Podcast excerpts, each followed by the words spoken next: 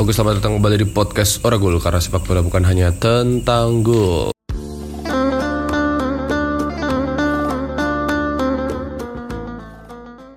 Oke, bentar, bakar rokok dulu.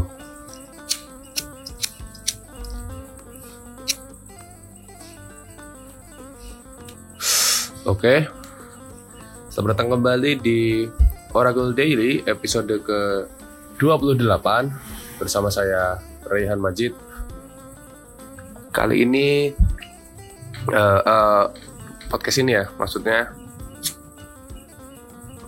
direkam di malam final Piala Dunia, terpaut kurang lebih 1 jam 45 menit lagi menuju kick off, dan saya berencana bertolak ke selatan, ke Radio Buku lebih tepatnya, karena di sana saudara Faris, kapten dari Oragul, telah mempersiapkan segala sesuatunya untuk melaksanakan nonton bareng. Tapi sebelum berangkat, ingat belum rekaman Oragul Daily dan I've Made It. Kemudian yang mau kita bahas adalah hasil perebutan juara ketiga untuk Piala Dunia 2022 di Qatar yang mempertemukan antara Maroko dan Kroasia. Di pertandingan ini tensinya cukup tinggi ya. Terbukti di 10 menit awal lah terjadi 2 gol. Gvardiol membuka lebih dulu gol, kemudian dibalas imbang oleh Maroko 1-1. Nanti kemudian baru Orsic cetak gol yang membuat kedudukan menjadi 2-1 yang bertahan sampai peluit ditiup, peluit panjang. Dalam pertandingan ini tensinya cukup keras ya, terutama kayak 20 menit terakhir.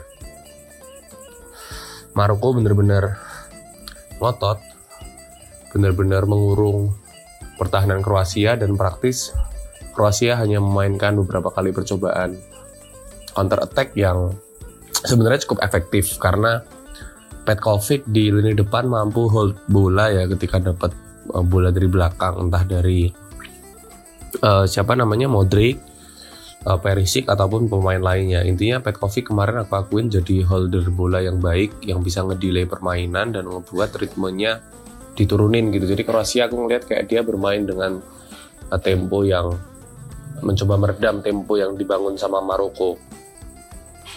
Maroko juga beberapa kali saking ototnya tuh kita bisa ngeliat aku teringat jadi kayak total football gitu. Ketika satu pemain Kroasia bawa bola, ada sekitar 3-4 pemain Maroko yang langsung nge-trap, berusaha ngambil bola. Tapi sayangnya seringkali itu berakhir jadi pelanggaran dan merugikan Maroko, karena Maroko perlu tensi yang stabil ya buat terus-menerus menciptakan peluang. Tapi peluang juga kemudian terjadi. Beberapa kali peluang dari Maroko berawal dari permainan di kanan atau kiri sisi permainan, utamanya dari Hakim Ziyech ya.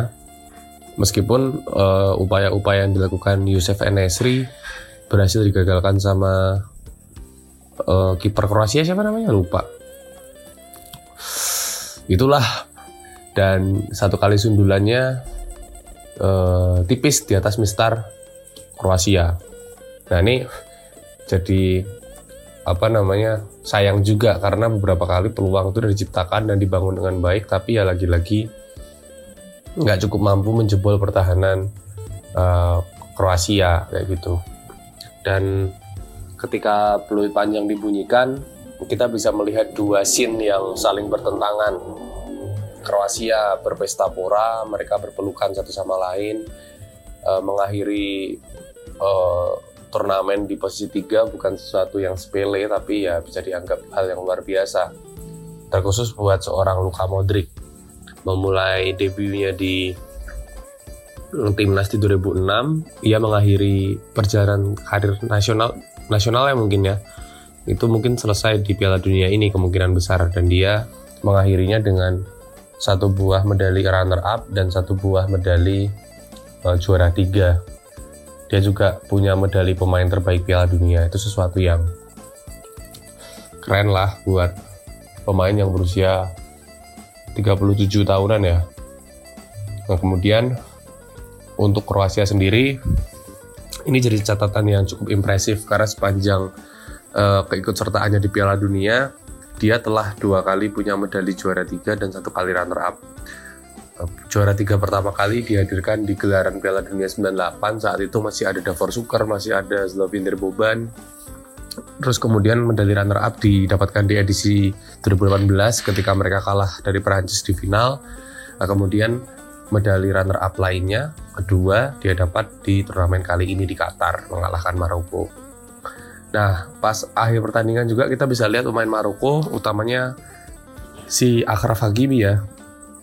Dia melakukan protes keras ke wasit karena menilai ada beberapa pelanggaran yang berpotensi menghasilkan tendangan bebas di muka kotak penaltinya Kroasia. Ada juga beberapa pelanggaran yang mungkin bagi pemain Kroasia itu bisa jadi penalti, tapi wasit tidak memutuskan apapun gitu.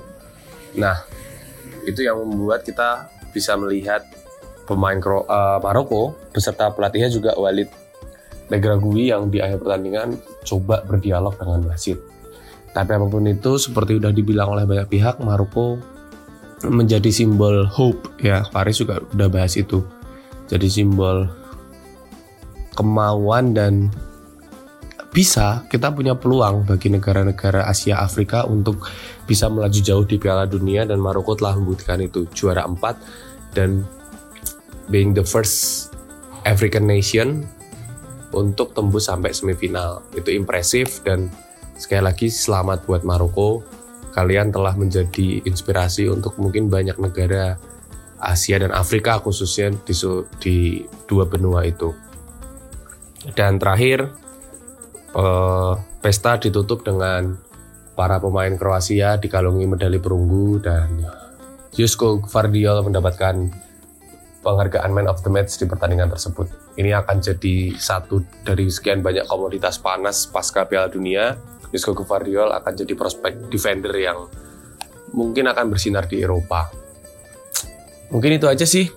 Selebihnya kita akan fokus ke final Piala Dunia antara Perancis melawan Argentina. Siapa yang akan menang? Let's see. Terima kasih telah mendengarkan podcast Oragul. Sampai jumpa di podcast selanjutnya. Ciao.